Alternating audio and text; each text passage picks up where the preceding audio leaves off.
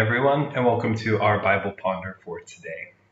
I just wanted to make a short video to both build on what we've been doing um, for the last few new videos that we've done, um, but also look ahead to um, our transition into to a new sort of series. So we've been looking a bit at how um, Paul has been looked at, the, the Apostle Paul and his letters have been looked at in so sort of a new light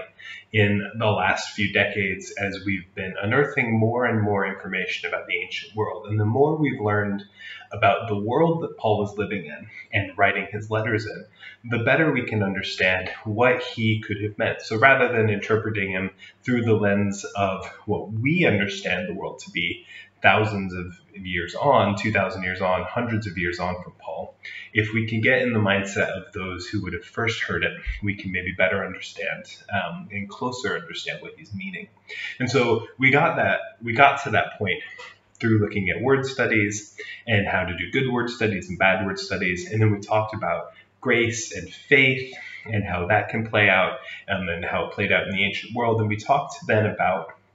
how that has implications for the idea of a grace through faith, how we achieve salvation. So it moves us away from, it moves us from a, a kind of historical discussion where we're looking at history and documents and translation and things like that, to then we're talking about the very essence of salvation and how we understand what salvation is.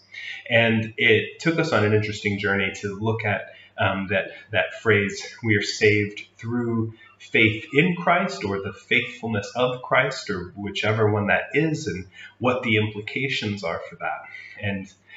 so what I want to do is kind of springboard from that type of discussion. And so beginning next week, we're going to start looking at a few places where there are um, some interesting debates going on around certain texts. And we're going to talk about how the implications for those debates have pretty wide um, importance and implications and ramifications for the way that we do theology and then the way that we live our lives as Christians and the way that just the average Christian is living their life in the pews today. Um, throughout the past couple of years in the Bible Ponders, I've definitely hinted at and pointed to a few places where there are um, little niggles of theology that have wider implications for the world around us. And, and we've talked about bits in um,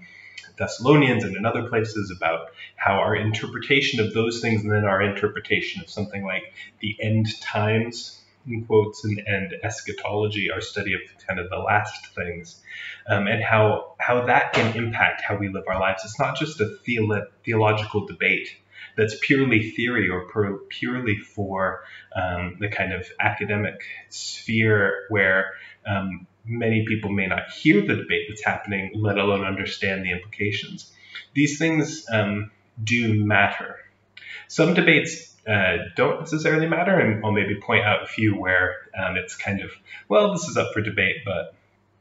you know whether you fall down on one side isn't really going to make or break anything. Um, but there are a few places where, for some people, it might just seem like silly arguments or silly debates, but there really actually is um, a lot at stake for the outcome that, that you end up with. Um, because it might really change a lot about how you see God and the world and the people around us and how we see love and friendship and salvation and all of those sorts of things. So that's the kind of stuff I want to begin looking at next week. So I wanted to throw this video up so that um, I could kind of have it as a bit of a bridge to tie in what we've been talking about to springboard